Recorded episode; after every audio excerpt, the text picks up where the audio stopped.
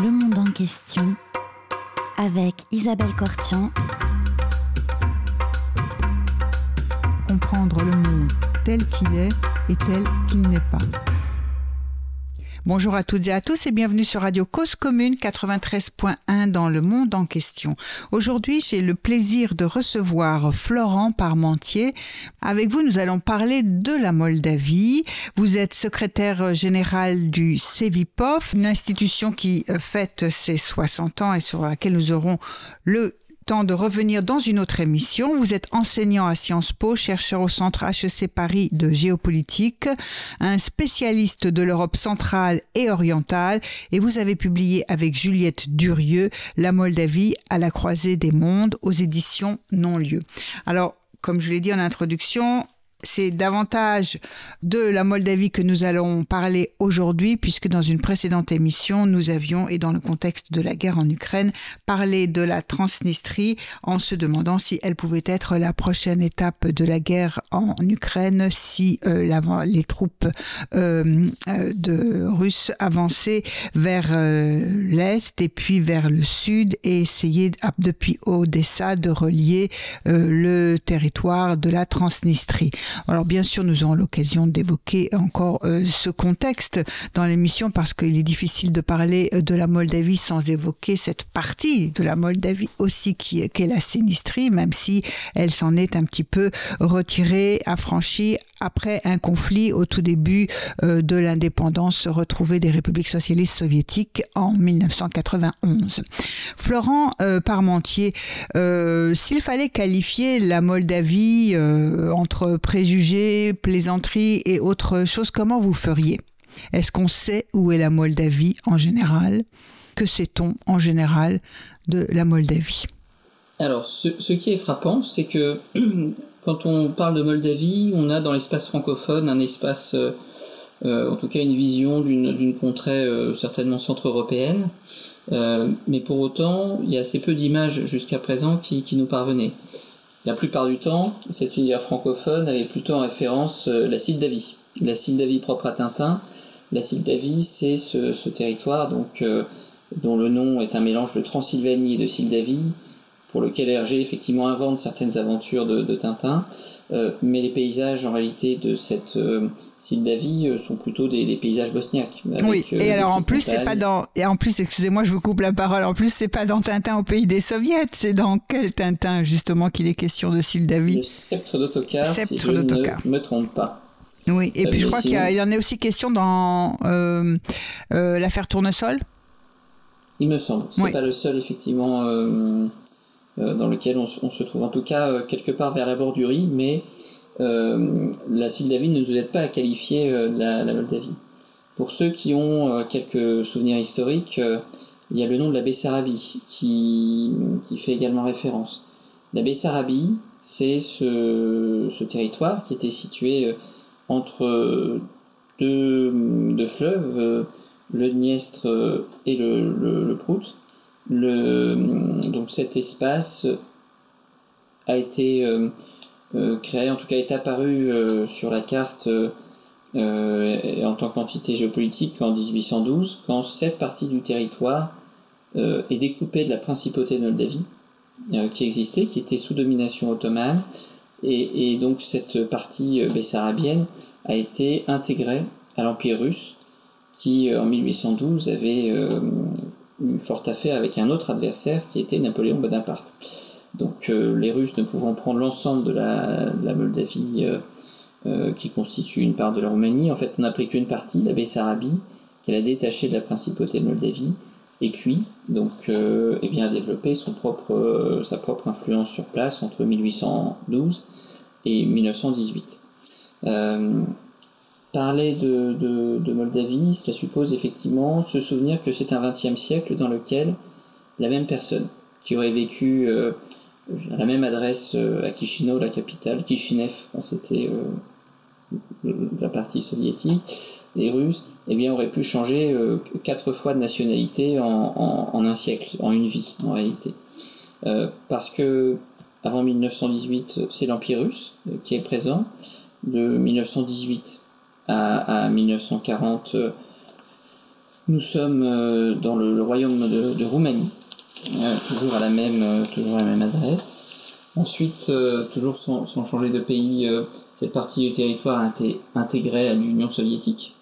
donc l'URSS entre 1940 et 1991, date de l'indépendance, indépendance dont on a fêté les 30 ans l'an passé, donc en, 2000, en 2021. Donc on voit qu'elle a une, caractéristique assez marquante de cette Europe centrale et orientale qui a été tout au long du XXe siècle une forme de mobilité des frontières. Euh, et donc la Moldavie contemporaine est un peu le résultat de cette historique-là, euh, d'une partie probablement aussi de notre euh, méconnaissance de cette région, avec euh, un pays qui, euh, par ailleurs, avait une particularité à l'époque soviétique, parmi d'autres, euh, qui était, ça nous parlera plus là aussi pour un public francophone, c'était l'un des lieux de formation des enseignants de français et donc des coopérants soviétiques qui partaient dans, des pays, on pense notamment africains, mais pas seulement, qui avaient le français en partage, mais qui souhaitaient s'orienter vers l'Union soviétique. Euh, donc on a, euh, une prégnance de la francophonie en, Moldavie qui a été plus forte que dans d'autres républiques. Euh, les républiques baltes étaient plus proches des sphères culturelles par héritage, par histoire germanique, là où, la Moldavie avait partagé avec la Roumanie, d'ailleurs de l'autre côté de la frontière, eh un tropisme, un tropisme francophone lié au fait que la population majoritaire moldave est une population latine. Donc on a là effectivement, euh, pour le dire en un mot, un résumé vivant de l'Europe centrale et orientale, un espace où se sont rencontrées euh, des populations latines, des populations slaves, où se sont rencontrés aussi des grands conquérants autour de l'histoire, et, c'est un État qui est indépendant depuis 1991, avec là aussi ses propres spécificités, ses propres fragilités. Oui, alors euh, est-ce que euh, on parle tout de suite de euh, ses spécificités depuis son indépendance, en rappelant peut-être que l'État actuel de Moldavie est enclavé entre la Roumanie, qui est membre de l'Union européenne et qui appartient aussi à l'OTAN, l'organisation du traité atlantique, et puis l'Ukraine, qui est aujourd'hui en guerre. Oui, on peut peut-être situer la Moldavie dans son cadre géographique un peu plus large. Euh, la Moldavie, c'est à la fois un, voisin et plus qu'un voisin pour la Roumanie, euh, puisque la langue majoritaire donc, euh, des deux pays est le roumain. roumain qui est parlé par une majeure partie de la population en, Moldavie, mais avec aussi une forte présence russophone, qui est liée là aussi à l'autre influence qu'a connue la République de Moldavie. Euh, il, faut, voir que les, frontières actuelles de la République de Moldavie sont héritées euh, de l'époque soviétique. Euh, puisque par rapport à la Bessarabie, donc une partie du, du nord et du sud de cette Moldavie ont été découpées et on y adjoint un territoire à l'est qui est le territoire de la Transnistrie.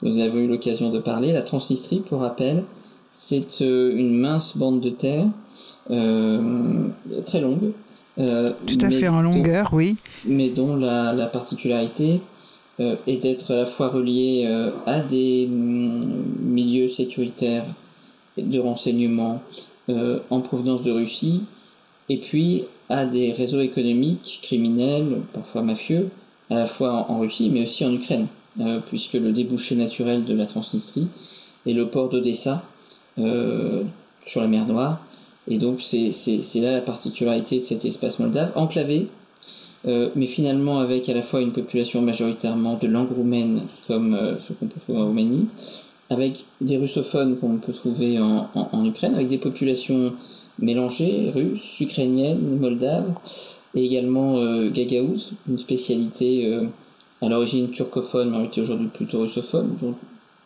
pour le dire simplement, effectivement une majorité du sud du pays, vous avez également euh, euh, dans cet ensemble des minorités qui sont toujours là, des minorités qui ont disparu. Ces minorités qui sont toujours là, ce sont des Bulgares, ce sont parfois des Polonais, quelques-uns, ce sont des populations de l'espace post-soviétique, très souvent, des Arméniens, et puis des populations qui ont disparu, il faut savoir qu'il y a eu donc en Transnistrie, en, Moldavie et en Transnistrie d'ailleurs, des minorités juives assez importantes qui ont à la fois subi d'abord les pogroms. C'est-à-dire que l'expression de, pogrom vient de, de, premier type de, pogrom du moderne, du XXe siècle Du XXe siècle, 1903. Et donc Tout ça se passe à Kishinev. Euh, il y en a eu d'autres, 1905. 1905 aussi, mais effectivement, les, les premiers euh, pogroms euh, anti-juifs dans l'espace russe et de à l'époque moderne, au XXe siècle, ils se passent à Kishinev, 1903 et 1905, oui. Deuxième vague d'immigration après la période, enfin pendant la période soviétique, au tout début de la révolution. Euh, on a eu une autre vague, eu la Seconde Guerre mondiale, et puis à partir des années 60, il y a eu des réfusniks euh, qui sont partis, des réfugiés de l'Union soviétique juifs qui sont partis vers les États-Unis ou vers Israël, et après 91, on a eu une, nouvelle vague de départ. Donc cette population qui était mm, pas loin d'être majoritaire, en tout cas représentait une moitié de la ville comme Chisinau au début du XXe siècle, et bien aujourd'hui euh, a des traces de présence juive, a quelques euh, éléments, en tout cas euh, liens particuliers. Mais disons que cette présence est beaucoup moins numériquement importante qu'elle l'était au début. Et puis il y avait également des, présences de minorités allemandes qu'on trouvait euh, à l'époque. Et donc ces minorités allemandes, là aussi, ont, dû partir. Il faut se souvenir par exemple que Horst Kohler, un, ancien président allemand, était lui-même, avait des parents originaires de, Bessarabie, donc des, Allemands de Bessarabie. Donc on a, on a comme ça une population euh, diverses, comme très souvent en Europe centrale. Euh, on a une histoire et un, territoire qui n'a existé sous sa forme moderne finalement qu'assez récemment, euh, depuis son indépendance. Et on a un État donc qui est en proie effectivement de multiples doutes et de, de multiples vulnérabilités, certainement aussi de multiples richesses doute, vulnérabilité, euh, richesse. Alors, vous avez parlé de, ces populations qui étaient là, qui, ont quitté euh, euh, l'espace dont nous parlons, et qui, qui constitue à peu près l'espace de l'actuelle Moldavie. dans le livre que vous avez publié, La Moldavie à la croisée des mondes avec Josette Durieux, il est, vous notez que c'est migration, euh, les gens qui ont quitté ne se sont pas immédiatement constitués en tant que diaspora moldave, parce qu'ils retrouvaient effectivement soit euh, d'autres communautés déjà installées avant, avant, avant eux qui étaient russophones, soit d'autres communautés juives qui étaient installées euh, dans les lieux où ils avaient migré, qui étaient juives, et puis d'autres euh, d'autres, ou alors ou, avec des Roumains, s'ils parlaient roumain. Oui, en effet. Euh, ce qu'il faut voir, c'est que ce n'est pas un territoire qui a eu une forte identité euh, locale, régionale, jusqu'à assez tardivement. Forte identité ou conscience nationale, ce qu'on disait c'est ça, c'est ça que vous voulez dire. Dans ce sens-là, c'est-à-dire que, y compris à l'indépendance en 91, on a un certain nombre d'activistes de milieux culturels qui sont favorables à une réunification avec euh, la Roumanie, entre la Moldavie et la Roumanie, mais ce sentiment a été euh, finalement arrêté euh, à la fois par les minorités qui ne souhaitaient pas être englobées au sein de la Roumanie, et puis certainement au sein de finalement des, de la population linguistiquement majoritaire, la population roumanophone, eh bien on a disons que le sentiment d'appartenir à un État, euh, d'abord. Euh, et donc cet État, c'est l'État moldave qu'ils ont pu connaître. Euh, avec là aussi parfois des malentendus. On peut avoir avec la population d'à côté. S'il fallait quelque chose d'assez aisément compréhensible pour nous, c'est un peu comme si, eh bien nous en tant que Français, on se disait que les Wallons devraient faire partie du territoire français parce que nous parlons la même langue et donc Jacques Brel fait partie de notre culture commune et ainsi de suite. Euh, mais ce n'est jamais aussi simple que ça. C'est-à-dire, euh, euh, on peut très bien être francophone euh, et malgré tout euh, se dire euh, bien que qu'on n'appartient pas directement à la nation française. Et se sentir valent plus que français, tout à fait. C'est pas parce qu'on parle effectivement, c'est pas parce qu'on est fort. Donc effectivement, beaucoup de, de locuteurs roumanophones depuis en tout cas l'indépendance en 1991 de la Moldavie, ancienne République socialiste soviétique, bah, ne voient plus l'intérêt d'être rattachés à un autre État parce qu'ils se sentent moldaves parce qu'ils se sentent moldaves tout simplement, ça passe par des choses qu'on peut sentir anthropologiquement très, très, très, très aisément et très simplement. Euh, quand en 1991 la République de Moldavie a euh, finalement devenue indépendante, euh, les cartes de la météo ne, montraient pas l'ensemble du territoire roumain, elles montraient bien le territoire moldave. Le, flux informationnel était propre à la Moldavie avec un certain nombre d'influences autres que l'influence roumaine euh, toute seule. Euh, il y a une mémoire vis-à-vis de la Roumanie qui est la, mémoire de la Seconde Guerre mondiale, euh, qui n'a pas été évidemment considérée comme positive dès lors que l'Union soviétique traitait de ces sujets. le championnat de football, c'est un, un, point aussi très essentiel dans la culture populaire. Et eh bien, ce championnat de football il n'y a pas deux équipes au sein de, la Moldavie qui seraient rattachées au championnat de foot euh, roumain. On a au contraire un championnat de Moldavie qui existe avec au moins un club qui est tout le temps champion à la fin, qui est le club du shérif Tiraspol. Euh, donc la, manière dont se matérialise l'État, les relations sociales, les relations commerciales, sont finalement plus liées à des dynamiques internes euh, qu'à prioritairement des projets externes sachant que la Transnistrie, la Russie ou la Roumanie peuvent avoir des projets externes pour la Moldavie, mais que bah, tout simplement il y a eu euh, à la fois 30 ans d'indépendance et puis avant une cinquantaine d'années de, rattachement à l'espace euh, euh, russophone. Et même s'il fallait aller plus loin, on pourrait dire que de, 1900, enfin de, de 1812 à 1991, sur cette grande période et très longue période, la, Roumanie n'a été présente euh, dans cet espace finalement qu'un peu plus d'un quart de siècle, sur presque sur 180 ans. Donc on sent bien effectivement que euh, ce temps euh, passé à l'extérieur de la Roumanie fait que ces populations qui sont roumanophones, qui partagent des références culturelles, le martichor, petit symbole qu'on trouve au mois de mars, des, références musicales communes, des références littéraires communes, eh bien, ont aussi leur propre spécificité.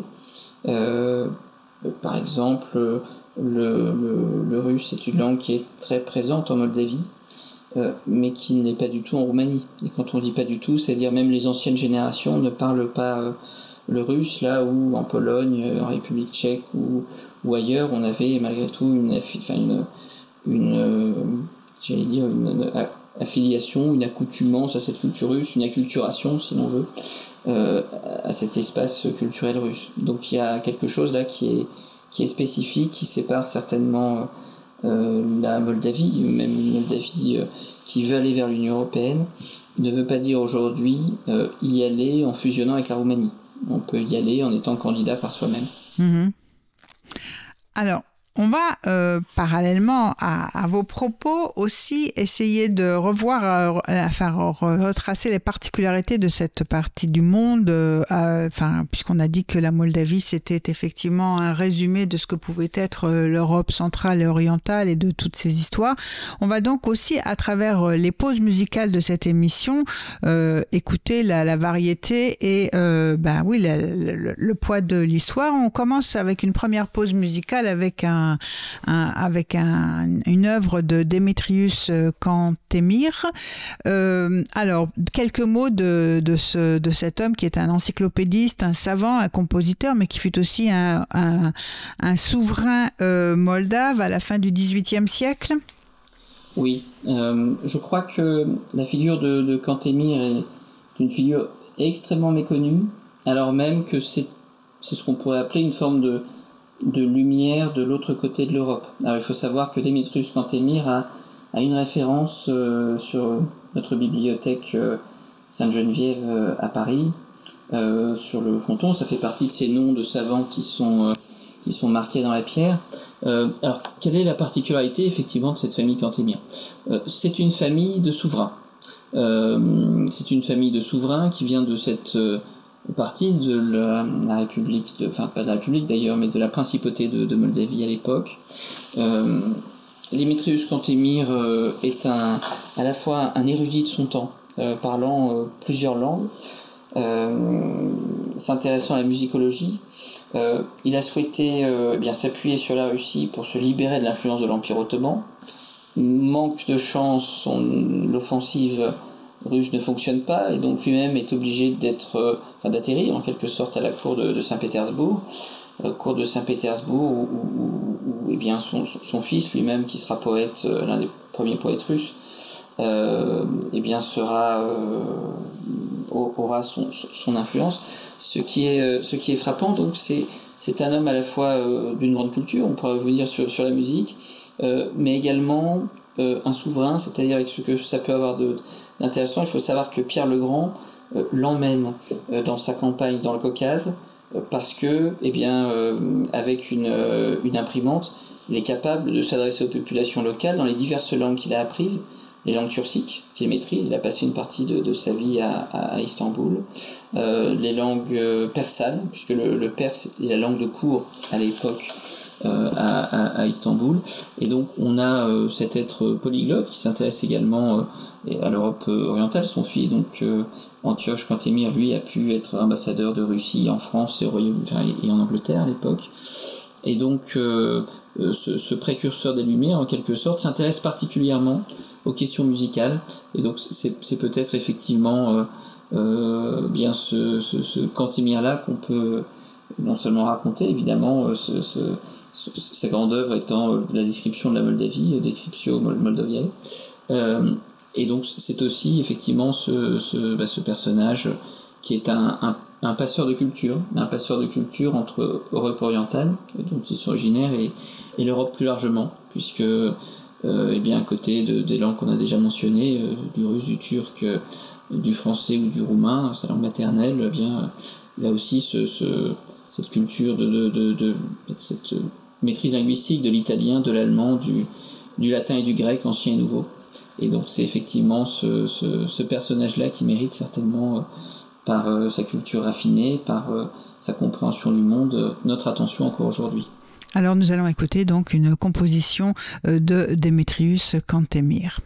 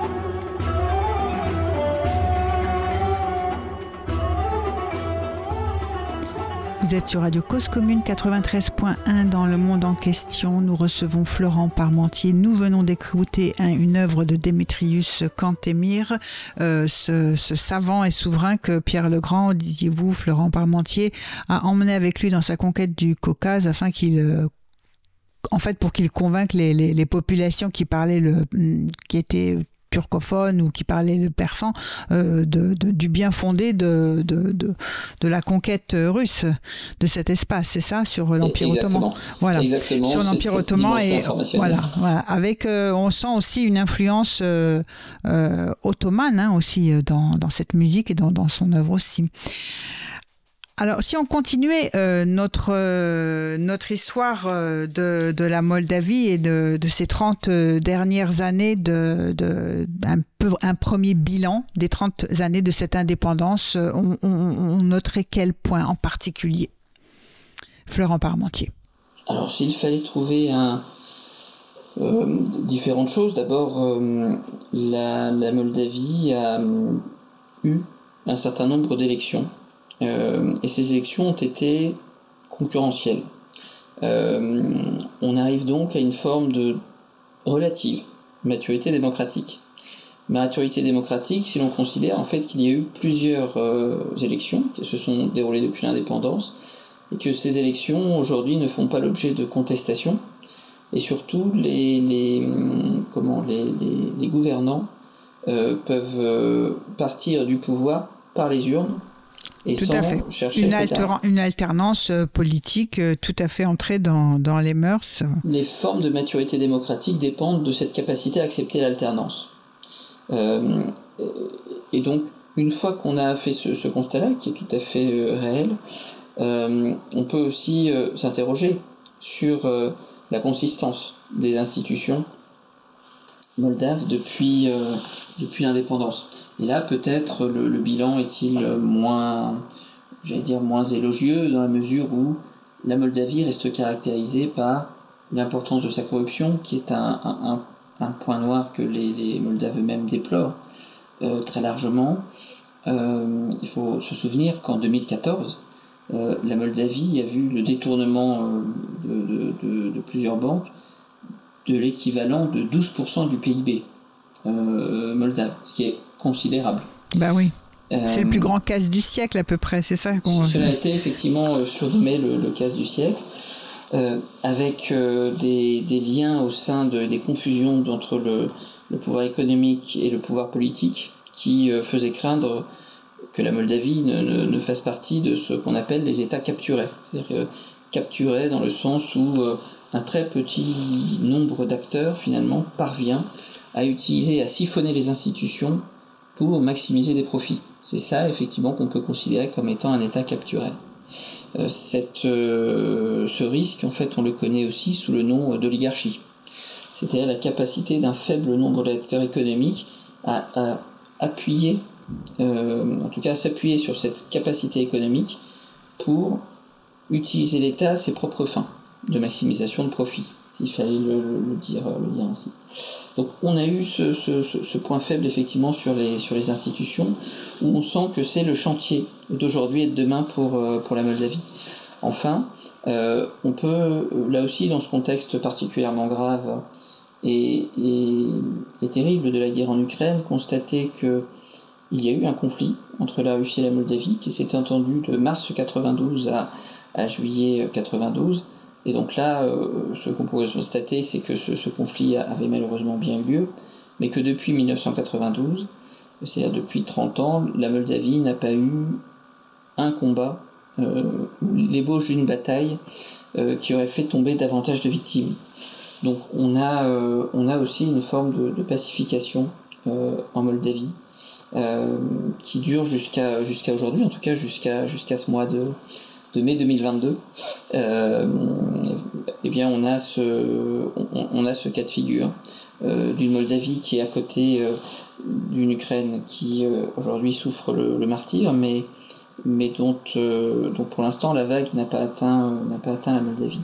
Oui. La, Moldavie, rappelons-le, qui accueille un grand nombre aussi de réfugiés ukrainiens. Oui. Oui. Je... Oui, oui, je vous écoute, pardonnez-moi. non, non, ce qui est effectivement une forme de, de, point euh, curieux de l'histoire, si l'on si se souvient qu'en en moyenne, ces 30 dernières années, euh, la Moldavie a plutôt été considérée comme l'un des pays les moins développés euh, de, de l'Europe continentale. Et donc aujourd'hui, ils sont en position d'être comparativement les plus généreux de l'Europe. Oui. Les, les, les, les, plus généreux. Alors, euh, oui, c'est bah, comme souvent les guerres font apparaître des réalités qui avaient totalement, effectivement, qui n'étaient pas perçues comme telles auparavant. Euh, est-ce que euh, les caractéristiques de la Moldavie euh, que vous venez euh, d'énumérer en forme de bilan de ces 30 dernières années d'indépendance 1991-2021, donc nous sommes en 2022, euh, ce sont des caractéristiques qu'on retrouve aussi dans les anciennes autres républiques socialistes soviétiques, mais peut-être que la Moldavie fait partie d'un peloton de tête, on va dire, parce qu'il n'y a pas de contestation des résultats électoraux. Mais sinon, les problèmes de corruption, les problèmes d'oligarchie, de kleptocratie sont des choses qui euh, sont communes aux anciennes républiques socialistes soviétiques Oui, je pense qu'on peut, on peut partager ce constat assez largement, euh, à la fois sur euh, le fait que les, mots dont nous avons parlé sont des mots qui frappent quasiment l'ensemble des pays post-soviétiques. Et effectivement, la particularité moldave peut-être, c'est eh bien c'est une forme de, euh, finalement de, démocratie en cours de maturation qui certes n'a pas toute euh, n'a pas enfin auquel euh, certaines institutions doivent être renforcées mais pour lesquelles on a on peut observer une forme d'équilibre et donc c'est peut-être ça l'Ukraine a connu là aussi de nombreux de nombreux changements de, de, de pouvoir et de président euh, mais ce n'est pas le cas évidemment de, de, ce qu'on connaît des pays d'Asie centrale relativement largement. Il faudrait aller dans le détail en fait pour, euh, pour voir le, euh, chaque pays individuellement. Et puis au sein de, bah, au sein de, de même des, ce qu'on appelle des partenaires orientaux, c'est-à-dire cette politique européenne qui s'adresse à la Biélorussie, à l'Ukraine, à la Moldavie et puis aux trois États du Caucase que sont la Géorgie, l'Arménie et l'Azerbaïdjan, euh, eh bien on a euh, là aussi des États qui, euh, comme, par exemple l'Azerbaïdjan, qui est une, forme de, dynastie au pouvoir, la dynastie Aliyev. Aliyev, de père en fils, oui, puisqu'il y a eu le père à l'époque soviétique et maintenant le fils, Haïdar Aliyev, et puis maintenant son fils, oui. Et, et, une fois effectivement qu'on a vu ça, le, le, cas le plus caricatural est certainement celui d'Alexandre Loukachenko, qui était déjà présent en 1994, sa première élection, et qui depuis euh, s'est maintenu, mais, mais en forçant un peu le en forçant un peu l'opinion publique. Loukachenko en Biélorussie. Oui. Ou Bélarus. Mhm. Et euh, alors, euh, évidemment, nous allons peut-être, enfin, évidemment, non, nous allons euh, faire une seconde pause musicale, si vous le voulez bien, et cette fois, nous allons écouter une musique traditionnelle d'Oina. Alors, nous l'écoutons.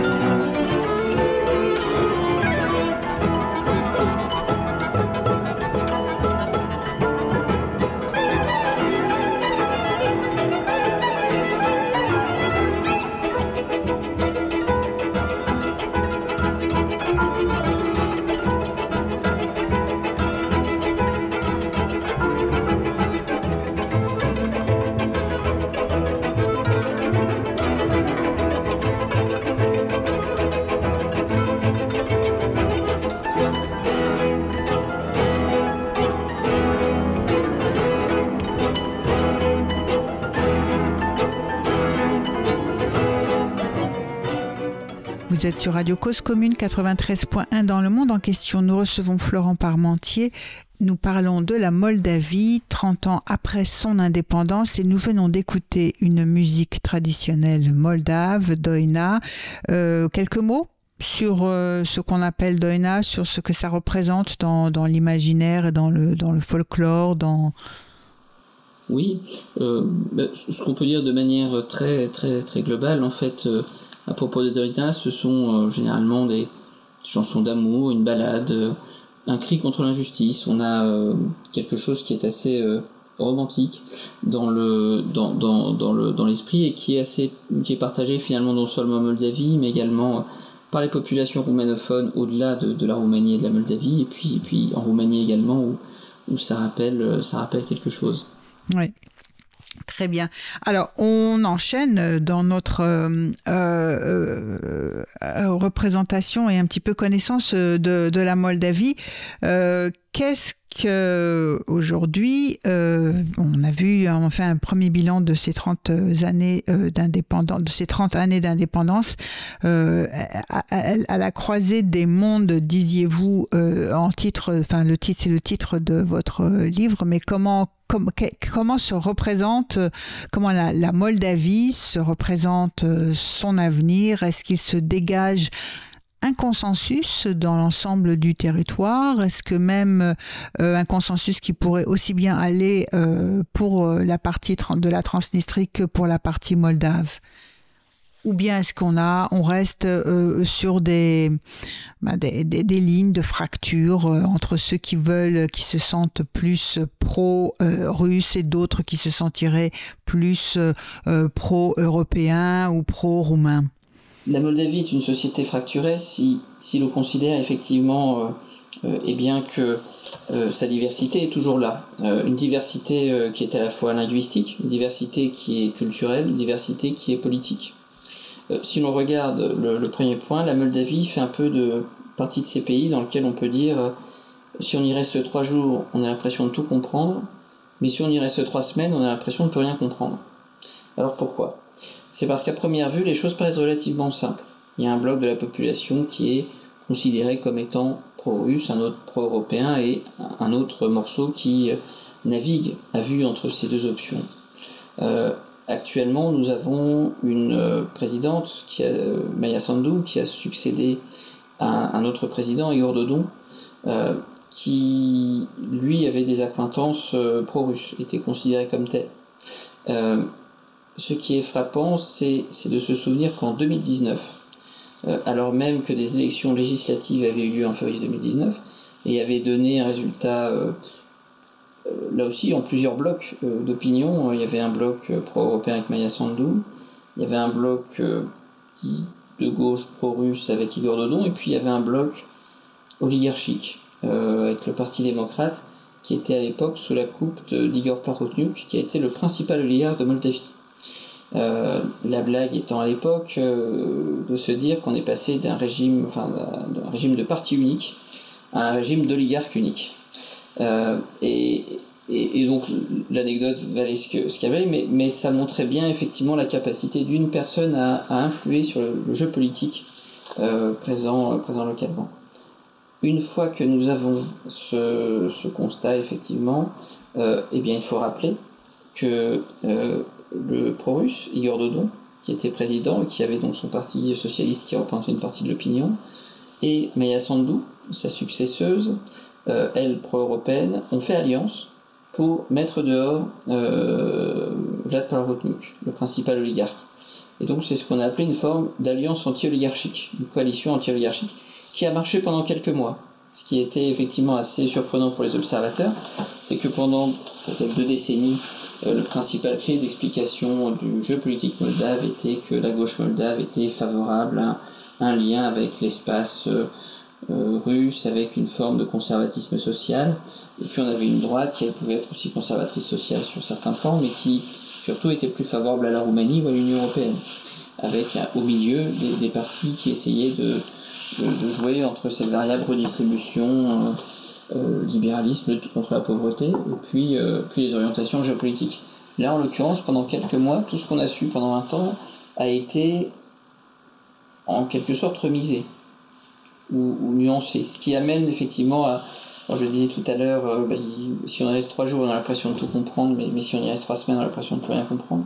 Ce qui montre que parfois des, critères solidement euh, enclavés sont, Je pourrais appliquer la, même explication, en tout cas le, même élément euh, d'analyse sur la Transnistrie. La Transnistrie, c'est effectivement 30 ans de séparation entre la Moldavie et la Transnistrie. C'est une manière de voir les choses. Mais c'est également un territoire post-conflit, et probablement le séparatisme post-soviétique le plus facile à résoudre. Euh, car s'il fallait euh, trouver des règles communes au sein de la Transnistrie, on pourrait certainement trouver une forme de, j'allais dire, une, forme d'accord ou de compromis. Euh, c'est l'endroit où c'est le plus simple, tout simplement parce que les populations, là aussi, moldaves, ukrainiennes, russes, sont présentes de part et d'autre de la frontière. Il n'y a pas une ethnie transnistrienne et un point. Ce qui fait que cet espace-là vit dans le même championnat de football.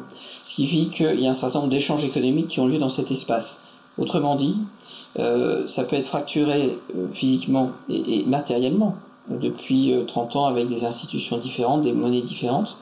Mais dès lors qu'on regarde les choses avec un tout petit peu plus de distance, on s'aperçoit qu'il y a également j'allais dire, des phénomènes de stabilisation de, ce, conflit qui n'a pas trouvé de.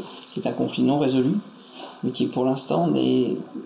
Et, il faudra suivre évidemment les prochains mois, mais qui pour l'instant n'est pas encore euh, dans une étape de déstabilisation ultime. Oui, on a l'impression que euh, le conflit a eu lieu et que euh, les gens ne veulent plus, euh, plus, plus, plus, faire la guerre, veulent envisager leurs relations, mais sur un mode beaucoup plus pacifique.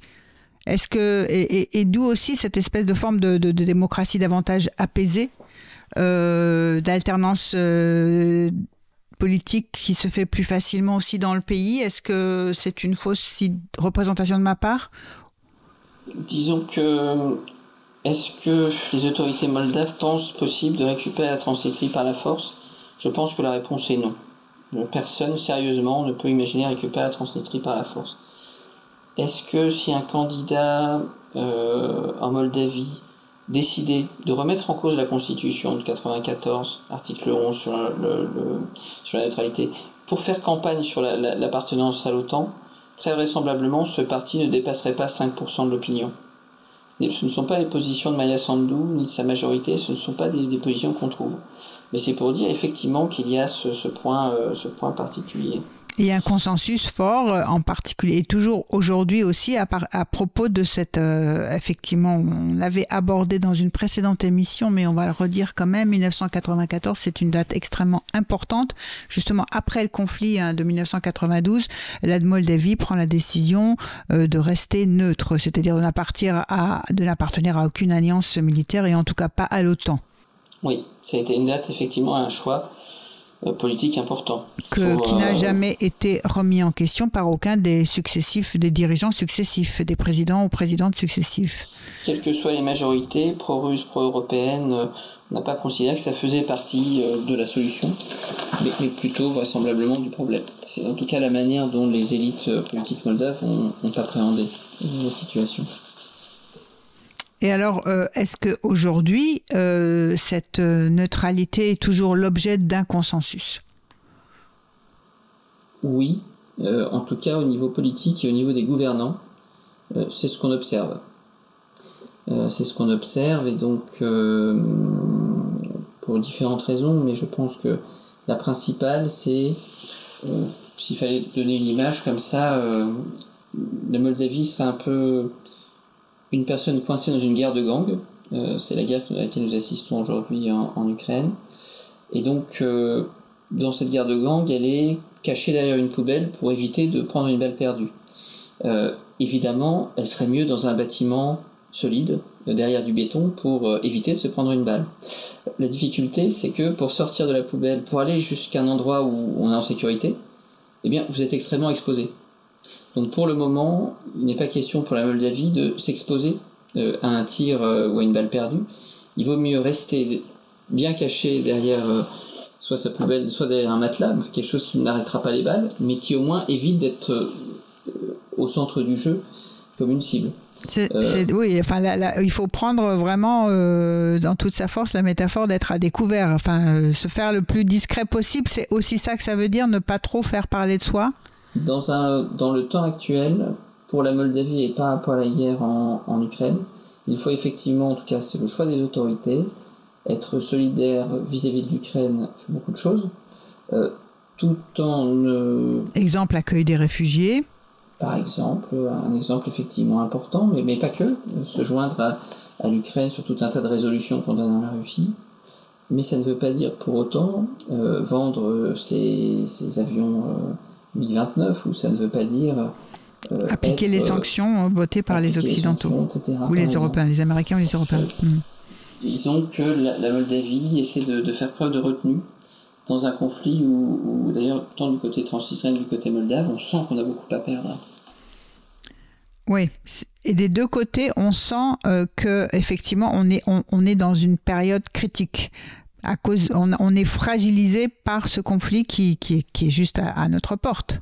Exactement exactement une forme de euh, d'inquiétude euh, toujours euh, dont il faudra voir effectivement ce qu'elle deviendra au cours des, prochains mois mais disons que pour l'instant pour l'instant la, et la Transnistrie et la Moldavie sont relativement calmes avec un niveau de un niveau d'inquiétude de part et d'autre hein, du d'ailleurs réel mais sans inclusion dans la guerre.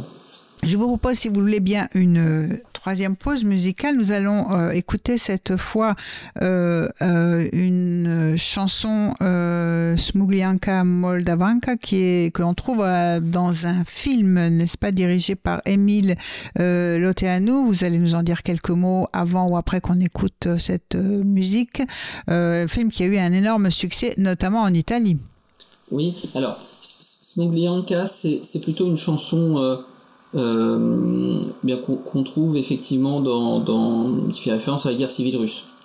Euh, et, donc c'est ça signifie en quelque sorte voilà en fait la, la, fille aux cheveux noirs s'il fallait s'il fallait donner un peu un, un, équivalent euh, donc chanson, euh, chanson effectivement très populaire et qui, qui fait référence encore dans, dans, dans, dans, dans l'ensemble de l'espace euh, post-soviétique.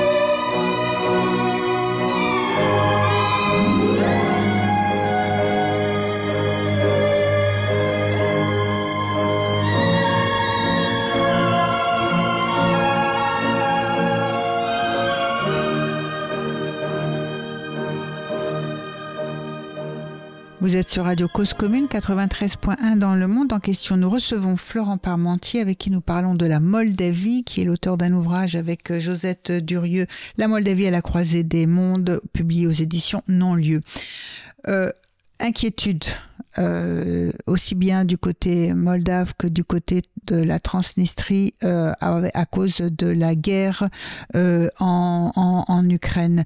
Comment jusqu'à présent Odessa n'a pas été prise, n'est pas tombée, même si elle est quand même la cible d'attaques et de bombardements. Est-ce que cette crainte que l'on a, enfin, il y a quelques, enfin, très très vite en février, elle est apparue lorsque la guerre a, a, éclaté. Si vraiment, effectivement, les Russes arrivaient à prendre Odessa, euh, on est quelques mois plus tard, trois, trois, mois après le début de la guerre. Euh, est-ce que on craint euh, toujours la, la prise d'Odessa? En Moldavie et en Transnistrie alors effectivement, ça, hum, et surtout quel serait le, quel serait le rôle de la, Transnistrie dans, dans, dans ce cadre-là? Puisqu'elle pourrait euh, être reliée effectivement à, à Odessa c'est, disons que euh, il y a plusieurs, euh, plusieurs scénarios. Il y avait celui d'une attaque d'Odessa par la mer, un débarquement, mais ça n'a pas eu lieu. Et, et très vraisemblablement, l'échec du bateau Moskva, le fait qu'il soit coulé, le navire amiral de, de la mer, enfin de, de la flotte russe, le fait que c'est aujourd'hui en fait l'effet de surprise ne joue plus du tout. Euh, il faut vraiment pour la Russie miser sur euh, le bombardement massif du, territoire, etc. donc pour, pour l'instant, le, les Russes n'y sont pas. les Russes n'y sont pas. Je pense qu'il y a effectivement dans la partie du Cherson, il y a une volonté de la Russie de d'enlever toute référence dans l'espace public à, tout ce qui est euh, ukrainien. Ça, c'est quelque chose de, de, tout à fait, de tout à fait visible. On ne peut pas s'empêcher de penser que Odessa fera partie des objectifs euh, de l'armée russe. La question est de savoir si elle atteindra ou pas cet objectif. Euh, mais du côté d'Odessa, il y aura de toute façon une farouche volonté de se défendre, y compris parmi certaines populations qui étaient considérées comme pro-russes mais qui aujourd'hui rejettent avec beaucoup de force euh, l'invasion qu'on fait à leur nom, mais sans leur demander leur avis en quelque sorte. C'est ça le, le, point, crucial et important qu'il faut, faut voir. Euh, avant Odessa, il y a une autre ville qui serait importante, qui est la ville de Mykolaïev. Cette ville est un peu le verrou euh, qui défendra euh, cette région d'Odessa. Et, le jour où Mikoyev tombera, si jamais le Mikoyev doit tomber, ce qui n'est pas du tout évident, eh bien là, on pourra, euh, effectivement se, poser la question et craindre pour le siège d'Odessa. Comment cela pourrait se passer euh, Soit par une attaque directe sur Odessa, soit en faisant effectivement ce lien avec la Transnistrie, de manière à couper en deux le territoire ukrainien? Euh, si vous coupez en deux le territoire ukrainien, cela veut dire que les capacités d'approvisionnement en eau, en logistique, en nourriture d'Odessa seraient euh, euh, assiégées.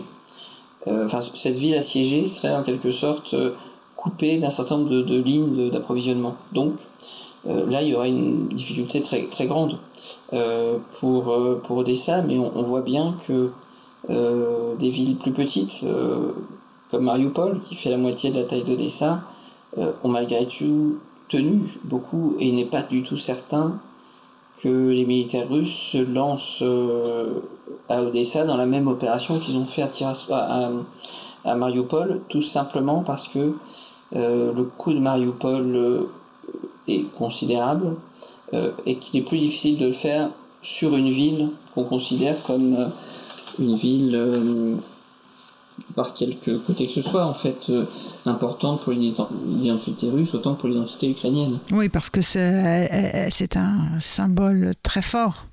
Odessa, autant plusieurs mémoires peuvent revendiquer et survendiquer d'Odessa, autant effectivement, enfin, c'est difficile d'imaginer. Euh, euh, même si ça n'est pas impossible, bien entendu, une destruction et des bombardements massifs d'Odessa. Hein, rappelons toutes ces images euh, qu'on a, euh, aussi bien du cinéma avec le cuirassé Potemkin que ces escaliers, que, enfin bref, tout, tout cet imaginaire lié à la ville d'Odessa. Oui, oui, au conte d'Isaac Babel ou, à la statue de, Richelieu. Tout à pas fait. le Richelieu que nous connaissons euh, dans les pas, mais, oui, pas, mais ce, ce, duc, effectivement, qui a fondé la cité à la demande de Catherine II de Russie qui venait effectivement de la conquérir. Alors, sur l'Europe, quelle est désormais au fond, ce dont on s'est rendu compte en Europe à la faveur de cette guerre, c'est que la Moldavie est vraiment, euh, enfin, enfin, on, se rend compte de la présence de la Moldavie en Europe. Est-ce que vous êtes d'accord avec ça Alors que ça paraissait plutôt euh, un territoire qu'on ne représentait pas nécessairement bien sur la carte ou bien euh, que de façon folklorique ou bien euh, pour se représenter des histoires de, de, de contrebande euh, ou, ou, mafieuses ou enfin trafic voilà. Maintenant la population en Moldavie en Transnistrie elle elle ne remet pas en cause, en tout cas au, niveau des, politiques, la neutralité. Euh, donc l'absence, euh, pas question d'entrer à l'OTAN, mais on ne veut pas non plus de troupes sur son territoire, et en particulier de troupes russes, euh, en Transnistrie par exemple, hein, où c'est la 14e armée soviétique, qui, enfin la 14e armée russe qui, qui, qui, qui stationne, et qui stationne toujours. Oui. Peut-être quelques mots, effectivement, pour illustrer votre propos. Euh, il faut se souvenir que l'accord de partenariat et de coopération entre la Moldavie et l'Union européenne, la commune, euh, avait été signé en 1994, euh, à une époque où on ne parlait pas encore de l'élargissement de 2004, parce qu'il y avait l'élargissement de 95 à réaliser. donc se souvenir effectivement que, que c'est signé en 94 un il a été ratifié par les États membres en 98, 4 ans plus tard. Euh, au début des années 2000, donc on est encore dans cette idée de l'espace euh, post euh, finalement post-soviétique, etc. en 2000, au début des années 2000, suite à la guerre du Kosovo, il y a une initiative qui est lancée, qui est celle du, pacte de stabilité de l'Europe du Sud-Est, à laquelle la, la Moldavie parvient à s'adjoindre. Euh, les autres membres du pacte de stabilité euh, sont les États des Balkans qui ont vocation à rentrer dans l'Union européenne. Euh, la Moldavie, elle, finalement, n'avait pas réussi à passer cette étape-là. donc là, on est aux alentours de 2003 déjà. Mhm. oui, vocation à entrer dans l'Union, ça ne veut pas dire candidat, hein, qui n'ont pas encore le statut, mais c'est vocation. Mais la Moldavie n'avait même pas, n'était pas eu cette possibilité-là. Tout à fait. Euh, ce qui fait que en, 2000, euh, euh, par la suite, en 2004, elle fait partie de ce qu'on appelait la politique européenne de voisinage. En 2009, elle entre dans la politique du partenariat oriental, qui n'interdit pas l'élargissement, mais qui ne le prépare pas non plus officiellement. C'est une forme de solution relativement ambiguë, mais qui permet à l'ensemble des États de l'Union européenne de se mettre d'accord sur une politique commune par rapport à ces États. Et il faut se souvenir que jusqu'en 2013, Trajan Basescu, au sommet euh, de Vilnius, euh, qui a été connu pour être le moment où euh, Viktor Yanukovych refuse finalement de signer un, un, accord qu'il a lui-même négocié. Qu'il avait lui-même négocié, oui, oui, finalement, retournement, retournement de situation, oui. Oui, et, à ce moment-là, Trajan Basescu dit tout à fait tranquillement, bah, écoutez, pour la Moldavie, c'est simple d'entrer dans l'Union européenne, il suffit de fusionner avec la, avec la, avec la Roumanie. Euh, ce qui a, euh, en quelque sorte, renforcé les craintes des minorités ou des personnes qui ne sont pas favorables, en tout cas qui critiquent ce qui est perçu comme une forme d'impérialisme roumain. Euh, donc on, a ce, on, a effectivement ce, ce, point, ce point particulier qui est que jusqu'à récemment, du coup, euh, la question de l'appartenance de, des États du partenariat oriental à l'Union européenne était de toute façon secondaire par rapport à la situation des Balkans. Euh, toute l'importance des, des j'allais dire, de, de la situation actuelle, c'est d'essayer de faire la part des choses entre, d'un côté, effectivement, les promesses qui ont été faites aux Balkans en 2003 et euh, les engagements qu'on peut prendre en 2022. C'est aussi ce qui fait dire au, ministre des Affaires européennes, euh, bien qu'il faudra peut-être 20 ans pour que l'Ukraine rentre au sein de l'Union européenne. c'est effectivement à la fois inaudible et terrible d'entendre ça pour les États d'Europe centrale et orientale qui nous disent mais on a la preuve que là vous n'êtes pas, euh, enfin pas sincère dans vos souhaits d'élargissement. Mais c'est une preuve de réalisme, preuve de réalisme qui n'empêche pas nécessairement de faire preuve de, j'allais dire, d'imagination politique. Et c'est là que l'idée euh, de, communauté politique européenne proposée par Emmanuel Macron le 9 mai dernier à Strasbourg, qui est une version modernisée en réalité de la Confédération européenne de François Mitterrand, eh bien prend tout son sens dans ce contexte géopolitique actuel. C'est-à-dire une façon, euh, une Europe à plusieurs vitesses, en tout cas, euh, pas nécessairement un processus euh, vocation à intégrer, puis candidat, puis intégration, mais on fait toutes sortes de, on, on, on, satellise tout doucement un certain nombre de pays. je pense qu'on peut parler d'intégration différenciée. Il faut voir que l'Union européenne est déjà aujourd'hui n'est pas totalement uniforme. Euh, la, la, Pologne ne fait pas partie de l'euro. Euh, vous avez certains États qui ne prennent pas les obligations en matière de, de sécurité collective. Euh, vous avez d'autres États qui ne souhaitent pas suivre la Charte des droits de l'homme de l'Union européenne. Euh, donc on a en réalité une forme déjà d'intégration différenciée au sein de cet espace. Oui, c'est plutôt en fait aussi le constat d'une désintégration d'une d'une Union européenne très forte, non? Enfin, C'est une autre façon de voir les choses. Je, dirais qu'il n'y a pas d'homogénéité, mais le territoire est beaucoup plus grand. Et quand on fait certains projets, on va plus loin, voilà. Et, et des formes d'intégration, effectivement, ce qu'on peut appeler intégration différenciée. Euh, réfléchir par exemple à ce qu'on met en place pour la zone euro, même si tous les États de l'Union européenne ne font pas partie de la zone euro. Euh, donc c'est là, je pense, où on peut euh, voir eh bien, tout simplement cette situation actuelle comme l'opportunité de reconnaître une perspective européenne, une légitimité de la candidature européenne des différents pays qui nous concernent, mais dans la mesure où on accepte l'idée inévitable euh, cette, euh, cette candidature à l'intégration européenne, elle sera longue. Elle suppose le respect des critères de Copenhague. Elle suppose de remettre à niveau son économie. Elle suppose de remettre à niveau euh, son état de droit, donc son de difficulté. Elle suppose, et, bien, tout simplement, là bah, aussi, les critères démocratiques. Oui, et puis, et, puis la paix aussi. Et puis, de la part de l'Union européenne, ce qu'on a appelé la capacité d'absorption. C'est-à-dire, est-ce que les Européens, aujourd'hui, un appétit massif pour élargir l'Union européenne? Ce n'est pas sûr. Ce n'est pas sûr, et, d'ailleurs, euh, de part et d'autre, euh, intégrer un grand État à un coup, mais, mais pour un grand État, euh, adhérer à l'Union européenne, c'est aussi accepter des formes de renonciation de souveraineté. Et on sent bien que, pour reprendre le cas de la Pologne ou de la Hongrie, ces transferts de souveraineté posent des problèmes politiques, ou en tout cas les élites politiques locales utilisent ces transferts de souveraineté comme euh, la preuve que l'Union européenne est quelque chose d'absolument terrible. Ce qui est frappant, c'est d'observer que, dans le même temps, euh, les, Polonais réclament monts et merveilles de l'Union européenne aujourd'hui.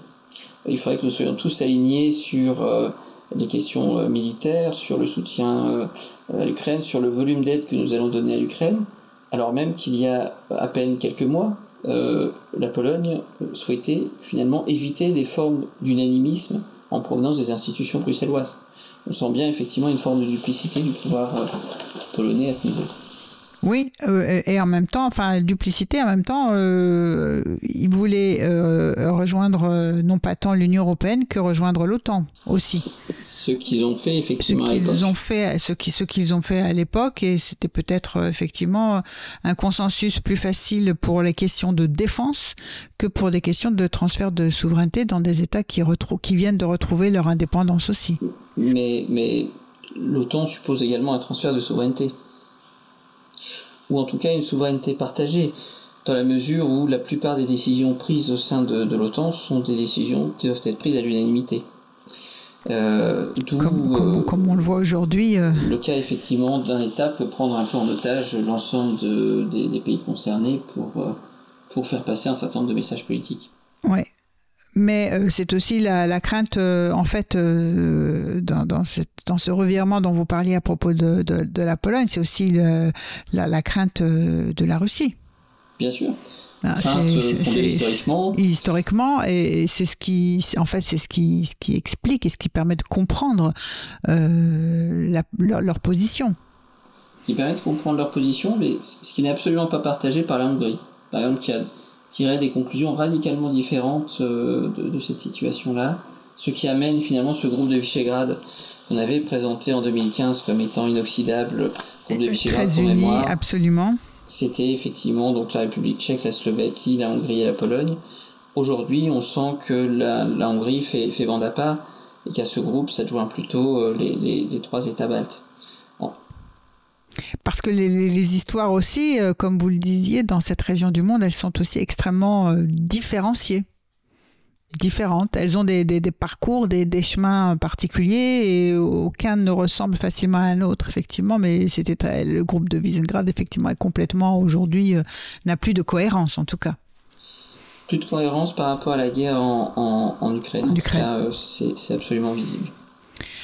Notre émission euh, va euh, toucher euh, à sa fin. Florent Parmentier, je vous remercie de votre participation. Je remercie Stéphane en régie, mais on va se quitter par, avec, en écoutant un groupe bah, de musique contemporaine. Alors, on connaît, c'est peut-être l'occasion aussi de souligner, euh, Florent Parmentier, le succès d'un certain nombre de, de, de, ces groupes moldaves, euh, avec euh, Ozone, avec Sunstroke Project, qui gagnent, qui remportent Eurovision ou qui sont des grands tubes.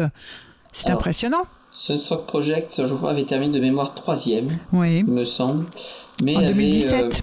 exactement. Mais avait un, quelque sorte un succès lié à la personnalité de son joueur de saxo, euh, qui, euh, qui est devenu un mème sur les réseaux sociaux, c'est-à-dire euh, en quelque sorte un, une figure comme ça marquante. donc pour les, références numériques, en, ce qui concerne effectivement voilà, la musique, la musique.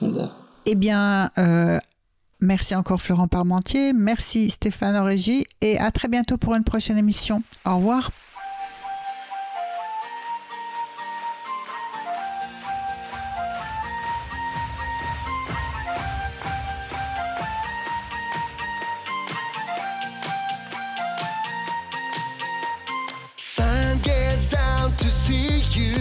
Listen. Guys, the look in your eyes, ooh yeah. You got the piece of my soul I'm calling. And don't you break up my heart. The sun gets down, we can bring any